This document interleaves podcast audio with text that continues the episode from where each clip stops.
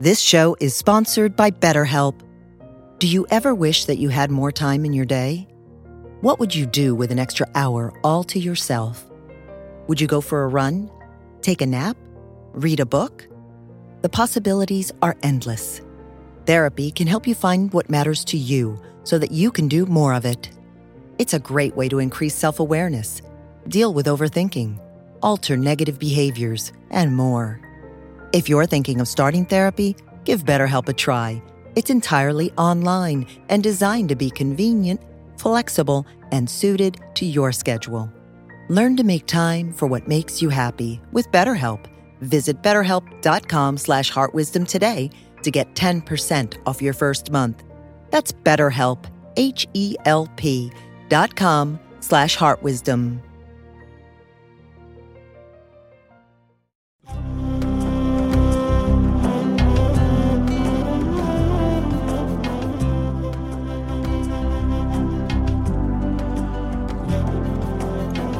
Welcome to the Jack Kornfield Heart Wisdom Hour.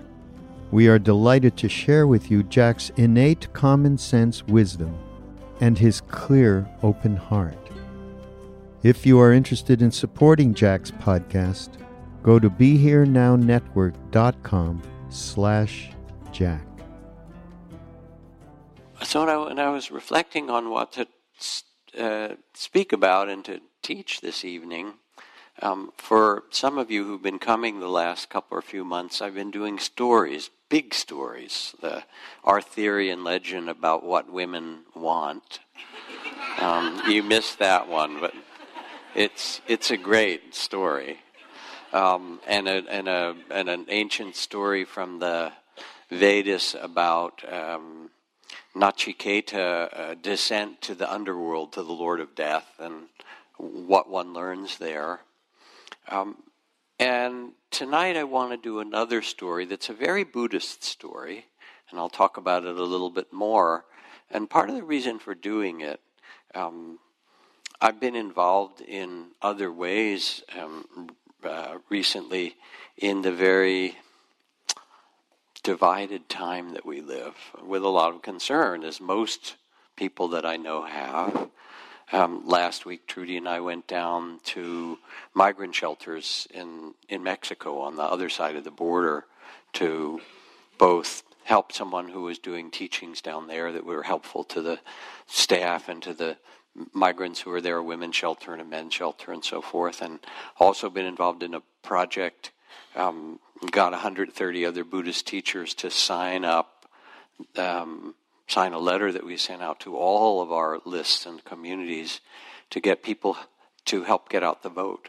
Not just that you all vote, I hope you're all going to vote, but to try to activate a community through um, Faith in Action, which is a nonpartisan group of churches and synagogues and mosques and Buddhist temples and so forth, all just saying that um, it's a responsibility as a member of the society um, to take to treasure and to try and go out and support people who might not otherwise do it. So all those kind of things. But what I thought about t- tonight, and the story that I want to teach from, is actually a timeless story, um, and it's not so much focused on the moment and maybe next month I'll do a story about the bodhisattva and action in the world in in in a way that's um, helpful. But this is a story that has a much bigger perspective, and I think we kind of need that sometimes to step out of the um, immediate dilemmas and conflicts and worries and and hopes and so forth, and have a bigger picture. And what's what's unusual that you hear about the story tonight is that I'm taking a Buddhist text, which I rarely do here, um, called the Mahaparinibbana Sutta. It's the it's a text that is the story of the last year of the Buddha's life. Um, and when you read it initially, it seems like a historical story of, okay, the Buddha went here and he said this and he did that, and you're reading history. But it's not. It's actually, as much as anything, a myth. And I want to invite you as you listen to understand these kind of ancient teachings as symbolic and mythological as much as literal. Um, because if you don't have the sense of the symbolic and the myth- mythological, then you take whatever it is, the Vedas or the Buddhist texts or the Bible or the Quran, completely literally. Um, and Joseph Campbell, the great, um, you know, mythological historian and so forth, said it's complete confusion um, of, of levels. For example, it says in the Bible that, um, you know, a rich man um, is less likely to go to heaven than a camel passed through the eye, an eye of the needle, right? You've heard that. Turns out the eye of a needle is actually the name of a very small gate in the wall that surrounds Jerusalem. It's not about a needle at all. It had a very different origin. Um, but it also has a different meaning. It's not about needles or gates, obviously. It has some other meaning. Just as Moses in the burning bush, if you read um, Pilgrim at Tinker Creek, um, Annie Dillard's remarkable natural world thing, and she writes about the day that she saw the tree with the lights in it. And she said, I would walk on my knees across the desert for hundreds of miles to see that tree one more time. Um, and it doesn't mean that the bush was burning or that the tree was on fire. But what it means is that we have a capacity to see this world in an illuminated way, to see the magic of the bay trees and the oaks and the sunlight on them and the sparkling, and to realize that every tree is life growing in new directions and putting itself out there, drinking in sunlight and being part of this fabric. And we don't see the mystery and the magic of it. So, to understand these ancient stories, not just as historical, but we keep telling them because they resonate in a different way in the heart and mind, um, in a symbolic and a mythological way. And I'll have a little quiz for you as we go along so you can see if this is of value to you. So, this is the, the, the the, the text on the Buddha's last teachings, the story of the last year of his life. And if you read it as history, it would be pretty boring. But it's actually part of one of the great myths of humankind, the Buddha's life. Um, and it starts, the way you know that it's mythological, it starts with the phrase something like once upon a time. Okay, you've heard that before. And it ends literally with a phrase that says, This is how it was in the old days. So it really feels like a fairy tale when you read it in some way. Um, and it has two uh, themes. One is a guidance to practice, how the Buddha wanted to leave the community. Um, and so guidance for the monks and nuns and lay people. And the other is about wise relationship in spiritual community. And the whole underpinning is the empowerment of those who were around the Buddha or who were receiving the teachings. It's really a text about empowerment. And it takes place in the ancient forests of India when India was really forested and there were many tigers and um, you know some of it takes place on vulture's peak this set of mountains in the Ganges plain, some of it along the river Ganges, but in an India that's very different than modern India, an India that was covered with wildness. Um, and I know when I first went to India, oh gosh, 40 some years ago, I forget, I think the population was 400 million, 450 million. It's now 1.2 billion. Um, I, it was crowded then. I'm like, where do they put them now? you know, it's kind of remarkable how the human population has grown, um, but it's also affected the landscape in a way. So you have to imagine that this was a, a verdant um, and wild landscape.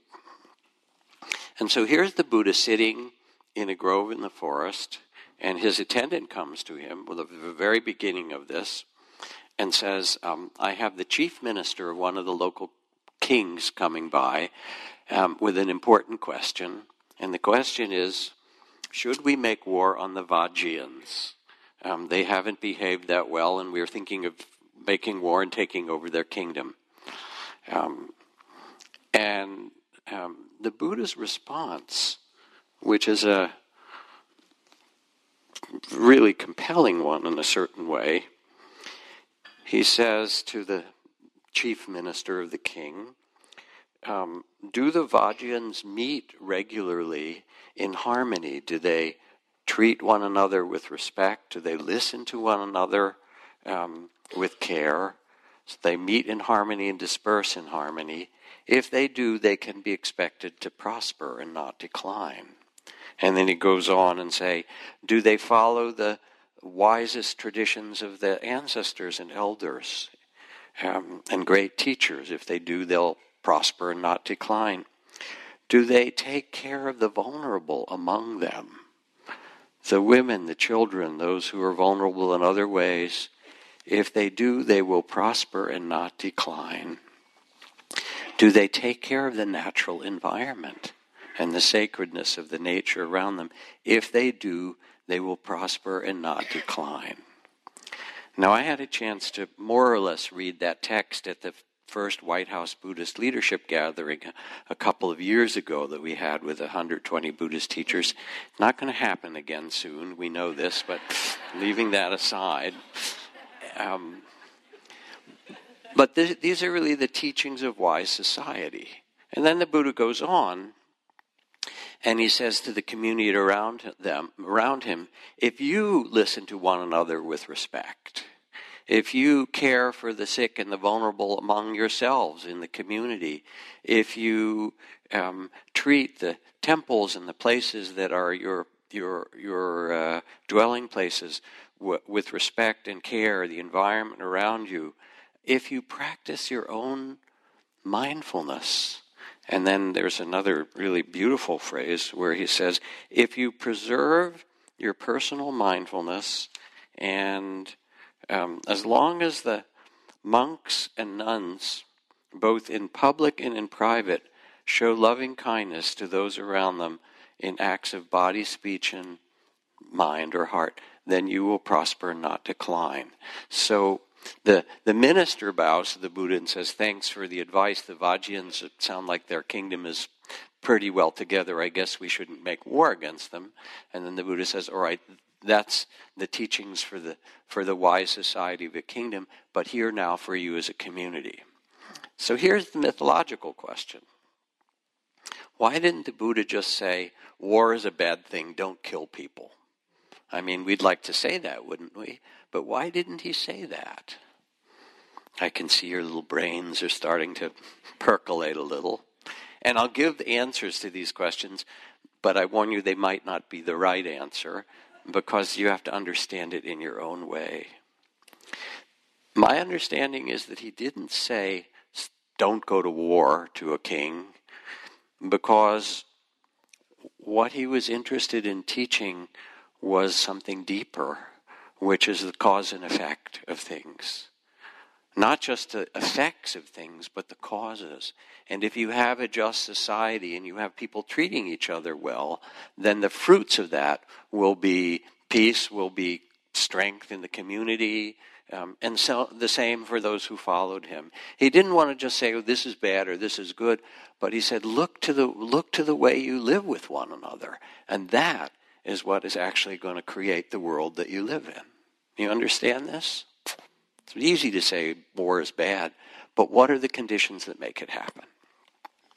So then the gist of the of the story as it goes on is his travels, the announcement of his death, the last disciples and the last teachings, and what to keep in mind as um, as he gets ready to die, and what happens when you die, and stuff like that.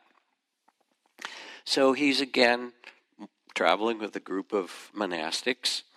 Um, and now they are uh, at uh, Pavarika's mango grove.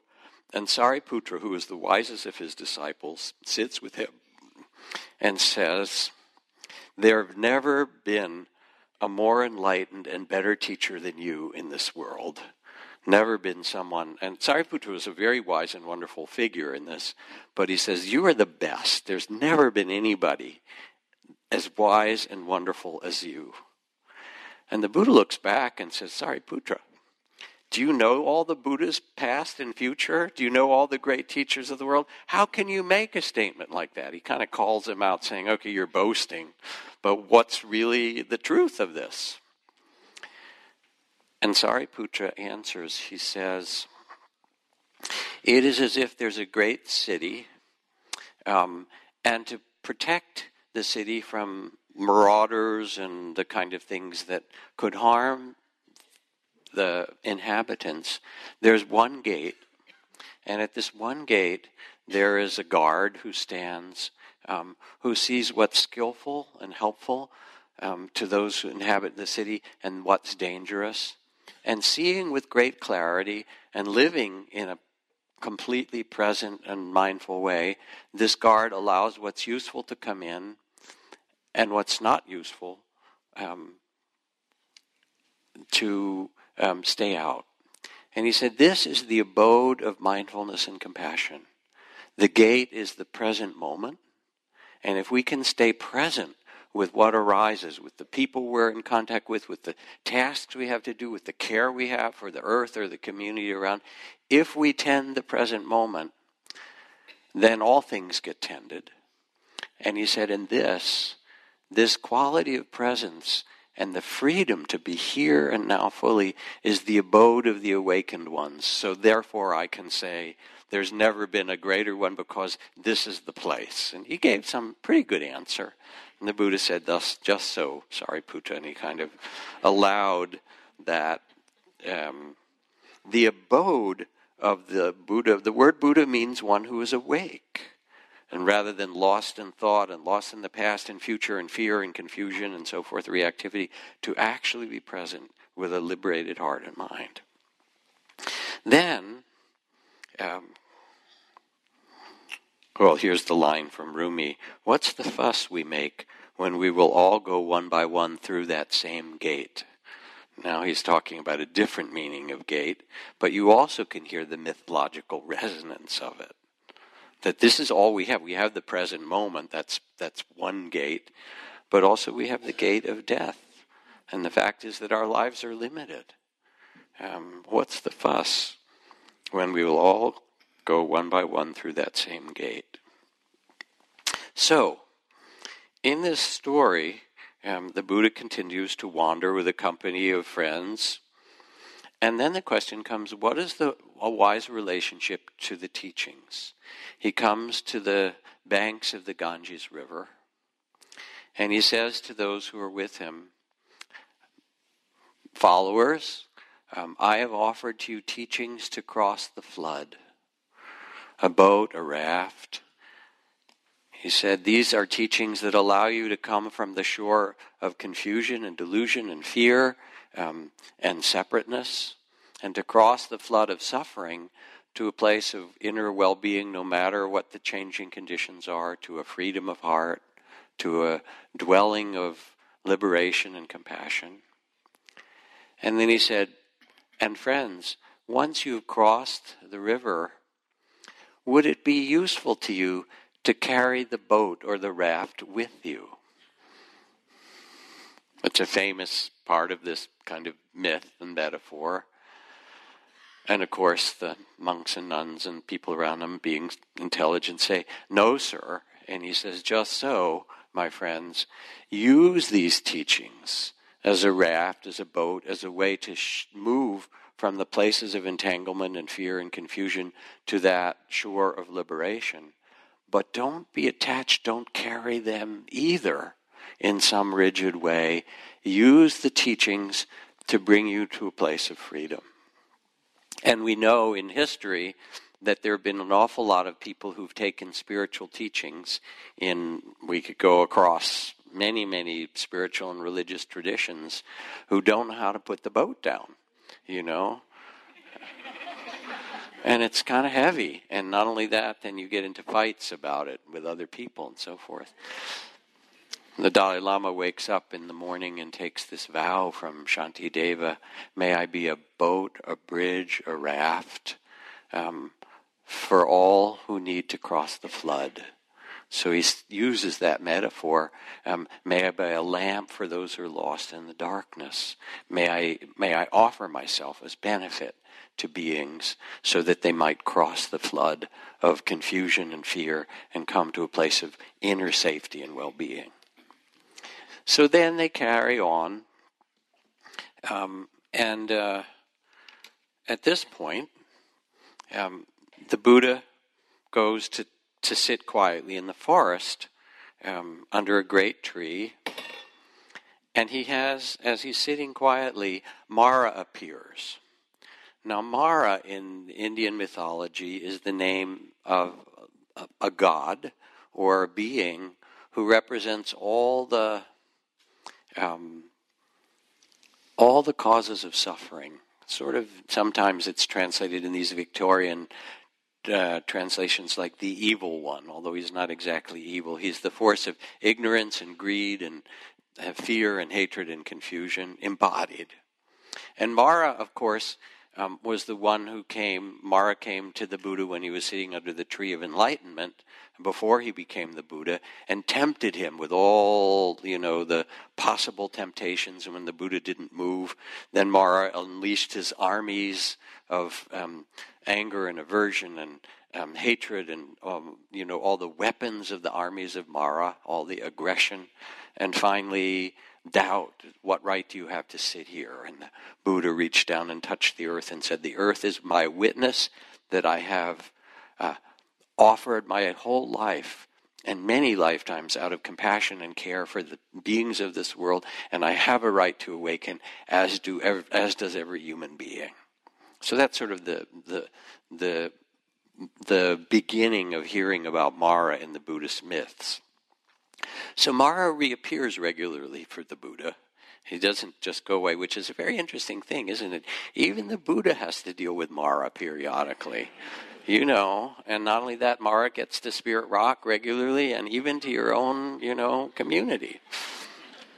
And Mara comes and says, normally Mara arises, appears to the Buddha, and the Buddha says, Oh, I see you, Mara. Here you are again.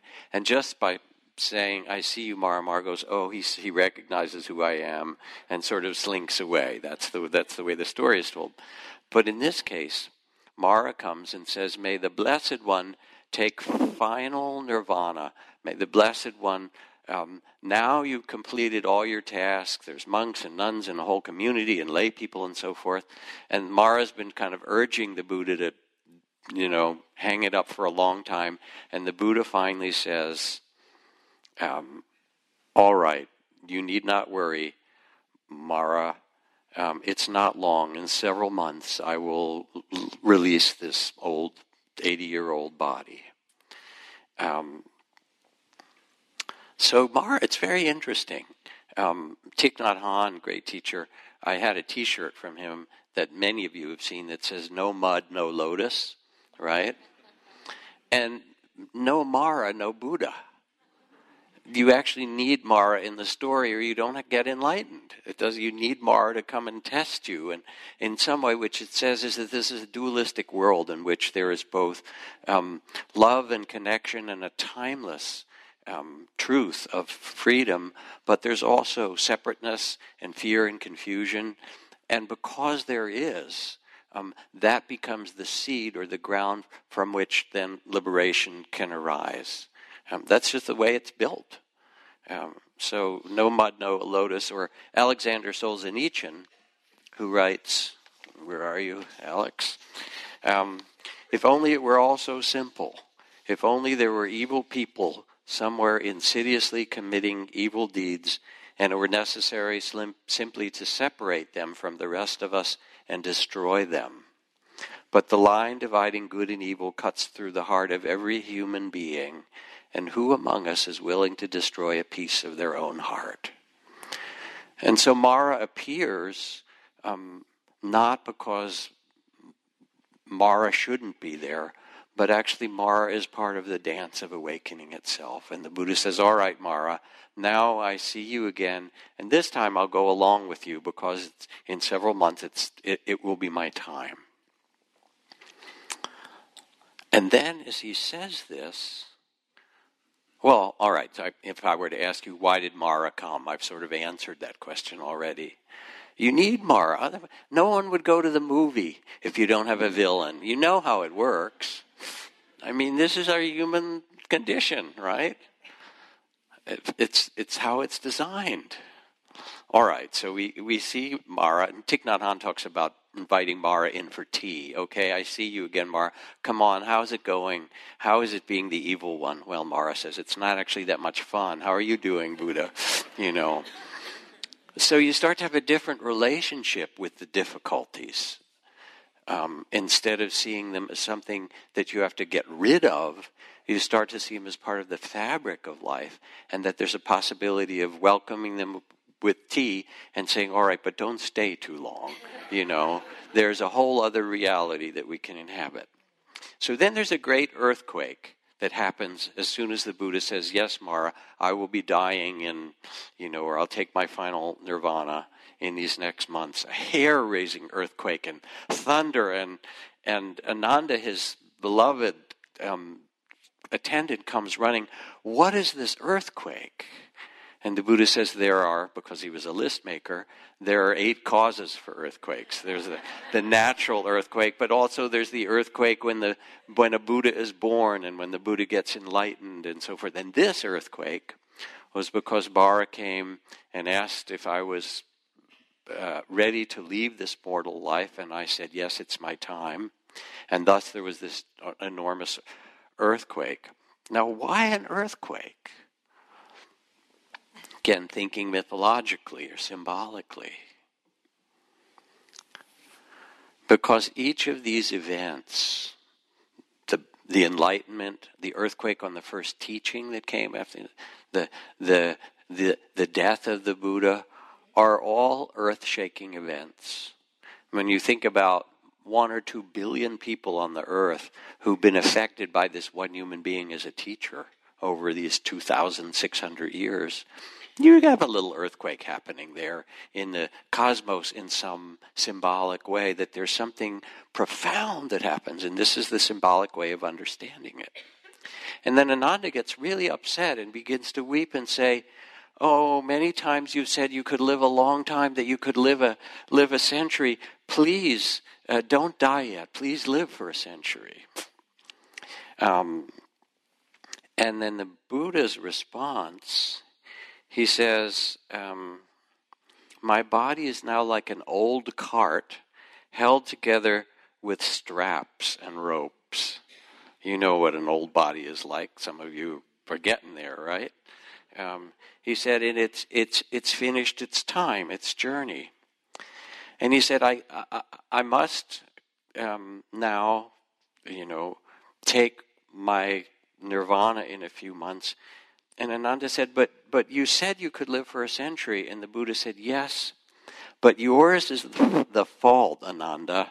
I gave you hints over these last years in the Black Snake Pool in Jivaka's Mango Grove, in the Rajgir Deer Park, in the cool wood of Tapoda. And if you had asked me three times, please live for a century, I gave you hints that I could. Two times I would have demurred no, but on the third time, this is fairy tale, right? By the third time, I would have had to say yes, and I would have lived for a hundred years. Yours is the fault, Ananda. Here's his beloved attendant for all these years. Talk about a guilt trip, right? Yours is the failure. You've ignored these hints. Now, why would he do this? Thinking again symbolically or mythologically. Give your little brain some time here. Here's one reason, one important reason that the teacher student relationship is not one way. That you too have a responsibility. It's not just held in one part of this dyad. And later, right before the Buddha dies, there's in this very same text, he praises Ananda because Ananda was the most beloved of his disciples and for his care and beauty and his timing and sensitivity and guidance and all of these things. He loves Ananda. But in this story, what he's doing is saying, it's not just up to me, Ananda, it's up to our our relationship with one another. And even as the Buddha, I need you as you need me to help awaken.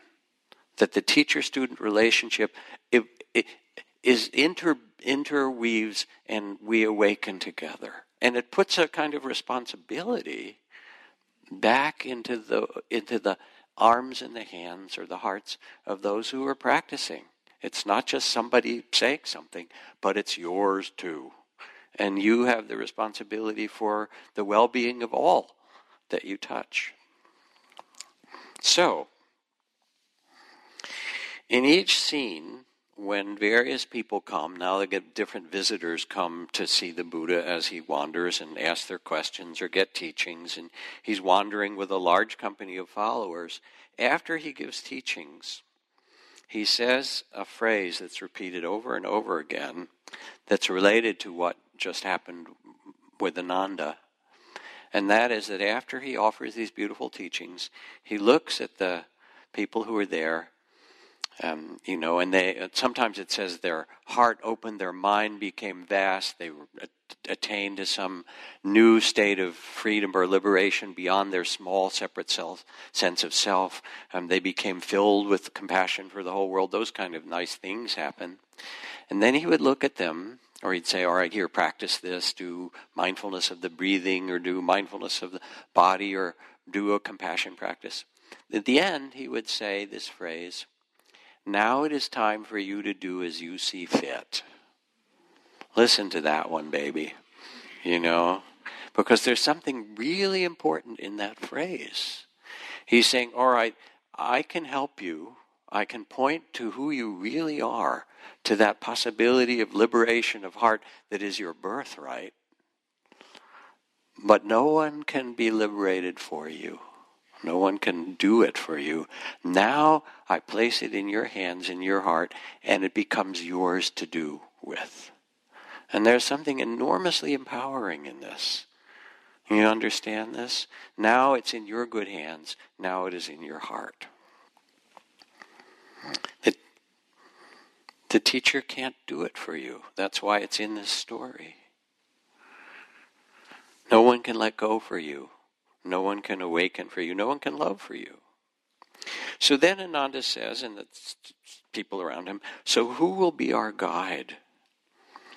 You know, who's going to run the company when the CEO retires, basically? And the Buddha replies, the Dharma, the teachings will be your guide. I will not put another person in charge of the community. Let the truth and the teachings themselves be your guides. Be an island unto yourself. Take these teachings and responsibility. Do as you see fit. And then they said, How? To contemplate with mindfulness and loving awareness this very body and feelings and mind, the, the ways that the mind and heart get entangled in the world, and to become aware of the possibility of releasing grasping and find freedom in itself, in within your own experience. He said, so let the Dharma or the teachings and the Vinaya, which is the word for the um, virtuous conduct of the monastics. Um, and he goes on to talk about virtue. And he says, those who do not live with attention, attention to their words and deeds, um, who don't act out of kindness and respect, um, they lose their wealth, they lose their reputation, they lose their sleep, and they die confused. He doesn't mince words about it, you know. But on the other hand, if you pay attention to your life and live with dignity and care and respect for living beings, for yourself and others, then there comes honor and respect, wealth, health, well being, and ease of sleep and a death that comes naturally in its appropriate time and easily for you. So he's talking about this is the heart of um, practice, how we actually embody these teachings and how we live.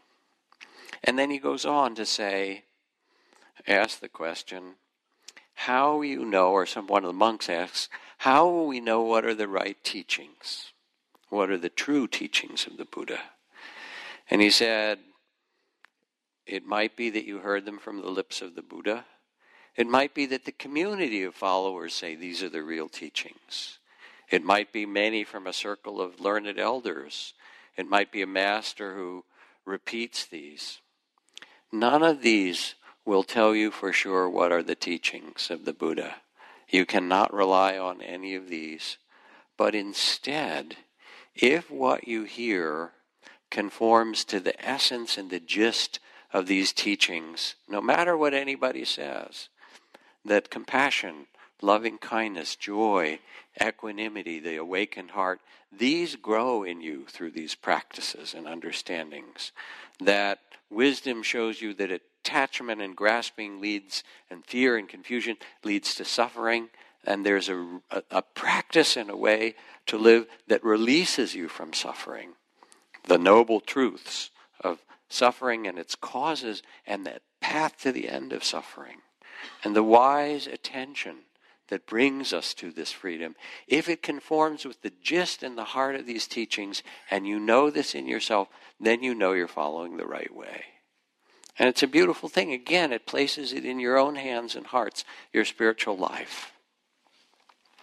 So he goes on and wanders with a large retinue, um, and he's getting sicker now. Um, so the travel is difficult but yet his heart is at peace, it says, even though his body is achy and he's getting older and sicker in this. And there he is in a beautiful forest grove, and the courtesan, one of the most famous courtesans of the time, Ambapali, dressed in the finest silks and perfumes, with a retinue of followers and carriages, arrives to the edge of the forest grove and then walks on foot and pays their respects to the Buddha and it says the Buddha instructed and roused and inspired and awakened them, teaching the practices of mindfulness and loving awareness, of compassion and inner freedom, and of the fundamental dignity of life and of each human being. And the courtesan and, and her her group of people who came with him says, I have shifted from being confused and closed to open and free in my heart and mind, and describes this beautiful sense of awakening that the Buddha had touched in her. And she then says, Will the Buddha and the company of followers come and take a meal at my, you know, at my home? And the Buddha agrees. Um, shortly thereafter, in the story, the noble nobles, the princes of the Lichavis people, start to arrive with their carts, dressed in blue and yellow and white and silks and incredible cloth and adornment, royal carts and horses and elephants, and they also stop at the forest grove and they see Ambapali leaving. And they say, Oh my God, this mango woman got here before us, which is a slang for whatever you want to imagine they were saying about her in the Me Too movement of the old days. and um, they've come to invite the Buddha to their palaces to give teachings. And the Buddha says, um, Thank you for the invitation, but I've already accepted the invitation of the courtesan Ambapali. I cannot come. And they said, Oh no, oh no. And they raced after her and they offered her a hundred thousand pieces of gold, and she says, Not for my for a whole kingdom would I give up this invitation to make offerings to the Blessed One and have him come to my place. So here's another question for you, my friends. Why the courtesan? You know, and why does the Buddha accept her invitation and not that of the princess? What do you think? I mean, maybe you like courtesans, I don't know. But there's obviously a deeper and very important meaning. And the meaning is who can practice and who can awaken and what are the fundamental human values of these teachings. And from the very beginning, the Buddhist teachings are a huge contrast to the racist society that we live in now and that was also there in, in the caste system India at his time, when he was very, very clear that not by caste, not by race, not by birth is one higher or lower. The nobility of a human being is simply a matter of their heart. And the Buddhist texts begin, O nobly born, remember who you really are. Remember the possibility of freedom, of, of liberation, of compassion, you know, of the great heart, of awakened heart that is born in you. Remember who you are. You're not this small, separate self. You are loving awareness itself. And this possibility is there for every single one of you. And so from the very beginning, um, the Buddha was adamant to not buy into the caste and race and all those kind of delusions that separate people from one another and cause so much enormous suffering. And so Ambapali is here to represent the fact that whoever comes, whoever comes with a good heart, um, that's the noble person, um, and not by any of the other kind of standards. So then he's at uh, the Pava mango forest, and Kunda the smith offers his last meal. Um, and he says, um, You give it to me and give the other food to my followers. I'll take this special food um, that you have prepared for me.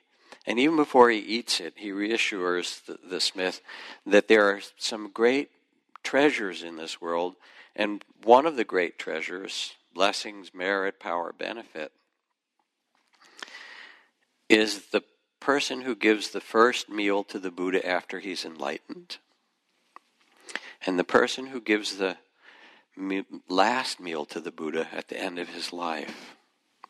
Now it happens that this meal that was given to him was spoiled somehow, unknown to the man who provided it, and the Buddha got terribly sick with dysentery after it and then dies as the story goes on. And it's as if the Buddha knew that nobody else should eat this. It's my time. I'm, you know, um, this is what you offered, and that's the way things unfold. But no matter what happens with this, um, you get great merit. You get there's a there's a an enormous blessing that comes to give the first meal and the last meal to the Buddha. Now, why would he say this? I mean, talk about, you know, how bad you might feel. I'm sorry I gave the food that poisoned the Buddha. You know, that wouldn't be really a very happy uh, circumstance to find yourself in, right?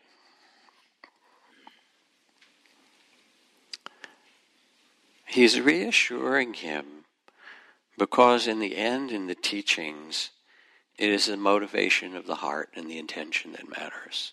He's offering this with the purity and the best of intentions. And even though sometimes things don't work out the way you would like, the key to karma is the, is the motivation behind things. And it doesn't mean, you know, we might say, well, the road to hell is paved with good intentions. But actually, that proverb means the road to hell is paved with ignorantly good intentions, because we can have intentions that, that aren't really um, clear and wise and so forth. But if you have a truly caring heart and, and, and clarity and wise intention, that plants the seed for something good to happen, however long it takes for that seed to bear fruit. And so this is really talking about the, the, the, the seed or the root of karma itself. Um, and let me see where we are in our time. We're getting there. Okay. Um, I'll talk a tiny bit about karma. The image I use is if you pull your car out of the driveway in your house and then crash through the fence of the house next door into the living room, because you're so angry at your next door neighbor who cut down all those beautiful trees on the property line and mistreated your dog and did all these, t- like the, the neighbor from hell, the worst neighbor, and you just got so furious and you crash your car into their house, then the blue lights will come along and take you away in handcuffs. But if you're in your car and you back out of the driveway and you crash through the fence into the living room of that next door neighbor because the accelerator st- pedal stuck. It's the same person, it's the same car, it's the same action of the crash. Instead of the blue lights, the ambulance comes, followed by the insurance company or whatever. But what is the difference between those two? Not the person or the vehicle or the experience, but the intention behind it. And that's really the teaching in this, um, where he's reassuring this person who gives him the last meal that it's the, it's the goodness of your heart that really plants the seeds. So then he's there sitting in deep meditation, and 500 carts come by some huge train of merchants come by the river where he's sitting on the edge of a river and then there's a huge thunderstorm and he says to ananda i want a cup of water and ananda says but the river's all been um, stirred up by the carts in the rainstorm. And the buddha says please get me a cup of water from the river. And ananda goes to the river and he says magically the river is completely clear. And he brings him a beautiful cup of water. And the buddha uh, drinks from it, and a, a wandering yogi sees this, a wandering mendicant who's coming to look for the Buddha, and says, I've never seen anything like this. How did you do that? And the images of alum, if you know what alum is, um, it, it, it's a substance that if you have cloudy water and you put alum in it, um, it will help all the particulates settle to the bottom, and then the water becomes clear. And in this case, what it points to is what does it point to? Hmm. That there is a reality beyond the changing conditions of form of storms and lightning and cars and carts and so forth. There is a timeless reality that is so clear and pure it can't be touched by the circumstance of the world. And that's not just the physical, because again, this is symbolic and, and metaphorical. It's like Nelson Mandela walking out of Robben Island prison after, you know, 27 years with the understanding that they can put your body in prison, but no one can imprison your spirit. And this is the Buddha manifesting in this myth or this story that there's an untouchable, unshakable reality of your own heart and mind.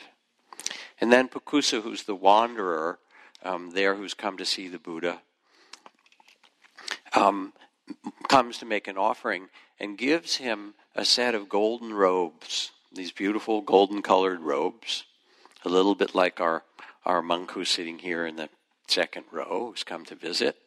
Um, and um, as the Buddha puts the robes on, his skin starts to glow and give off a golden light. Now, what is that about? Sounds very mercantile, doesn't it? But it has some other meaning. The thing about gold, I have this lovely gold wedding ring that says inside, I love you, thank you on it, um, inscribed. The thing about gold or platinum, sometimes you have, um, one of its great characteristics is that it doesn't tarnish. You know, that it can go through all the different changes, but that there's something in the chemical structure of the element of gold um, unless there's some very special circumstances, aqua regia or things like that for you chemists. But other than that, um, it doesn't tarnish. It's partly why it was so treasured and valued. And in the same way, the, the glowing skin of the Buddha was a representation of a state of heart and mind, of compassion for the whole world, and a liberated heart and mind that is untarnished by the changing conditions. It doesn't matter again if there's storms or or uh, or all kinds of other things. So now the Buddha continues. We're getting near the end of the story, and I know it's almost your bedtime, so that this is a bedtime story. Um, great pains, bloody, severe sickness. It describes. Why would it get so graphic?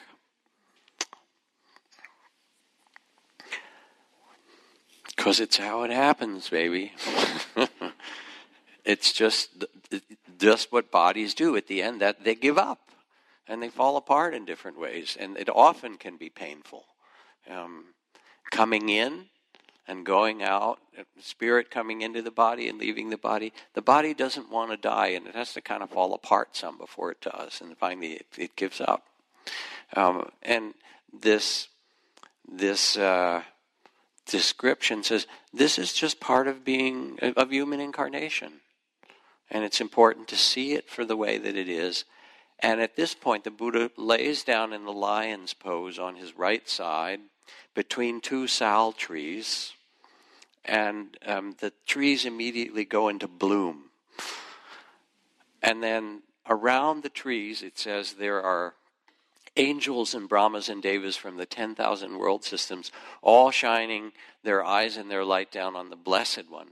Um, and uh, what, what is it about the trees blooming and the, the you know, radiance and um, uh, that's there, even while the body um, is severe bloody sickness and great pains. What does this say?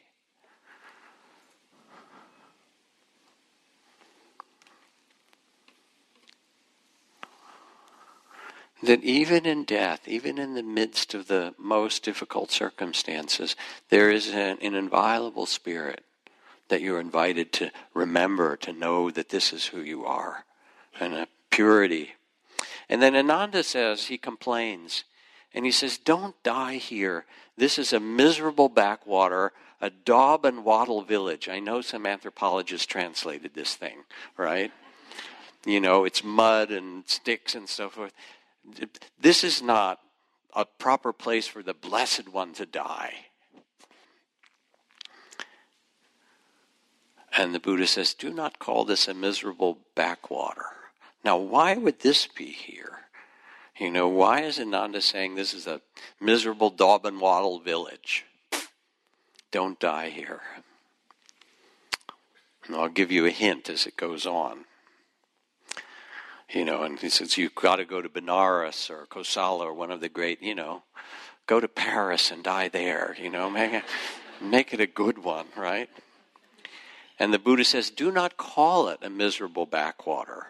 Once upon a time, long ago, in this very spot, lived an ancient monarch named King, king Sudasana, who was a wheel turning monarch, which means a righteous king.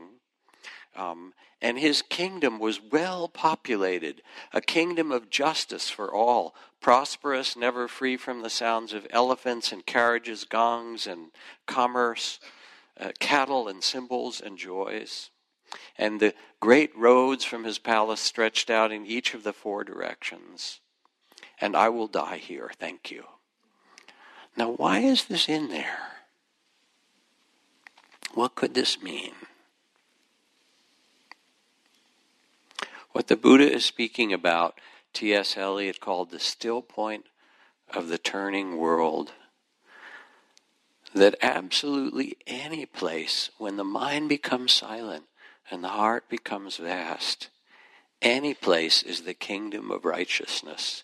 Exactly where you are is the place of liberation, is the center of justice, at the center of well being and the kingdom of righteousness that it's not found in the physical world at all, but wherever you are when the heart is pure and the eyes are open to see this world with compassion and freedom, this is the place of awakening. And then there's one last visitor, and Ananda says, "No, no, you know you've you, you're getting ready to die." And the Buddha says, "No, let let him come in. Let him come in." And it's really the Buddha's last act of compassion. He says, when he says, let him come in, these teachings are open handed. There are teachers who, who, who hide away and put the teachings and secrets. He says, I've given you everything you need. I've reminded you of everything you need to know to awaken your own heart and mind without holding back anything. Let him come in, let whoever they are, let me give this away. And it's a very, very beautiful um, moment and then he looks around and he says, Does anybody have any doubts? Have I not taught you well? Is there some question you have? And I've shown the way. Um, for liberation, to, to not cling to this world, to, to step out of the small sense of self and fear and confusion and rest in the liberated heart. I've pointed the way to what he called the sure heart's release. No one had questions. He said, Then be of good resolve, all of you nobly born. And he says something very beautiful then. He says, For if you practice wisely, the earth will never be free of enlightened beings, of awakened beings. Remember, he goes on, all created things are impermanent, they all change. Be a lamp, a light unto yourself, find your freedom. And he closed his eyes and went into deep meditation and died. And this is a poem from Mary Oliver, the Buddha's last instruction. I think of this every morning as the east begins to tear off its many clouds of darkness to send up the first signal, a white fan streaked with pink and violet. An old man, he lay down between two sal trees, and he might have said anything, knowing it was his final hour. Around him, the villagers gathered and stretched forward to listen. No doubt he thought of everything that had happened in his difficult life. Slowly, beneath the branches, he raised his head. He looked into the faces of that frightened crowd. Make of yourself a lamp, he said. Make of yourself a light. And he spoke to that illumination that is there in you and in each of us. And when he died, some of the monks and followers cried and tore their hair out. Oh, the Blessed One is gone. And some of the more awakened ones said, Hey, didn't he just teach you that everything's impermanent? Why are you holding on? And they grumbled, the awakened ones, the, the enlightened ones grumbled about the people who were, who were grieving. You know, I love this part, actually. Why is the grief there and why are they complaining? You know, he just said it. It really makes it human, doesn't it? Because it helps you to hold the opposite. Okay? In one way, there is a timeless reality. So when the great sage Ramana Maharshi was dying of cancer, and his students came to him and they said, Please don't leave us, please don't leave us. He was very sick. And he looked back and he said, But where could I go? Where could I go? For who I am and who you are here is timeless. This is just my body. That's not who I am. That's not who you are. Where could I go? So that's one side of the paradox. But the other, this great Tibetan sage Marpa, you know, the teacher Milarepa, one of the greatest of the Tibetan teachers, um, his uh, son died. And Marpa started to grieve and weep. And students came and said, But you're supposed to be awakened and enlightened. All things come and go. And isn't birth and death just an illusion? And Marpa looked back, weeping, and said, Yes, and the death of a child is the greatest illusion of all, and wept. So these are the things that we have to hold together. The sorrows of the world, which we know right now are so visible, and the timeless truths that we can plant the seeds of liberation and care and respect for one another in both wise society and in our own personal life. And this is what's possible for us. And a great funeral was held. They had asked the Buddha, how, what should we do? And they made a big stupa and treated his remains like that of a king, 500 layers of linen and cotton and perfume, but they couldn't light the fire because Venerable Mahakassapa, this great disciple of the Buddha, is still walking there with 500 monks and nuns. And all these numbers, 500 just meant lots of them, right? And so they kept trying to light the fire and it wouldn't light. And then Mahakassapa came and paid his bow, laid his head at the feet of the Buddha. And then the fire spontaneously lit, and there was, of course, another earthquake, and, you know, flowers rained down from the heavens to celebrate and honor the world awakened one.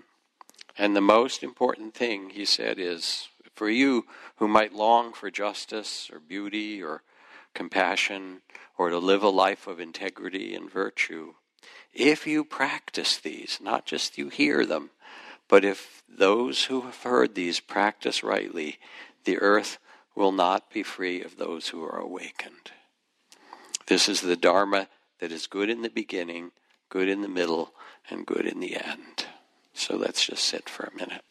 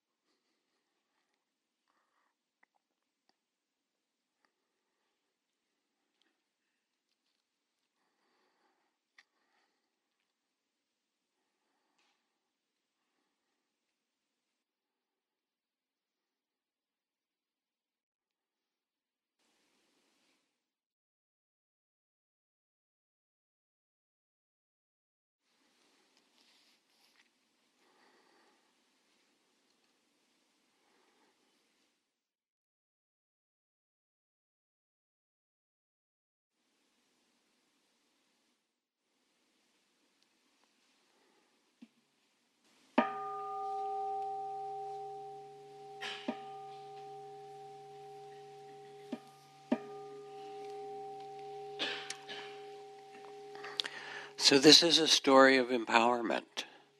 It's a story of the passing on of one of the great treasures of humankind. And the point, having used a Buddhist text tonight, is not for you to become Buddhists. Spare your friends and family. It's to become Buddhas. That's a much more interesting uh, occupation.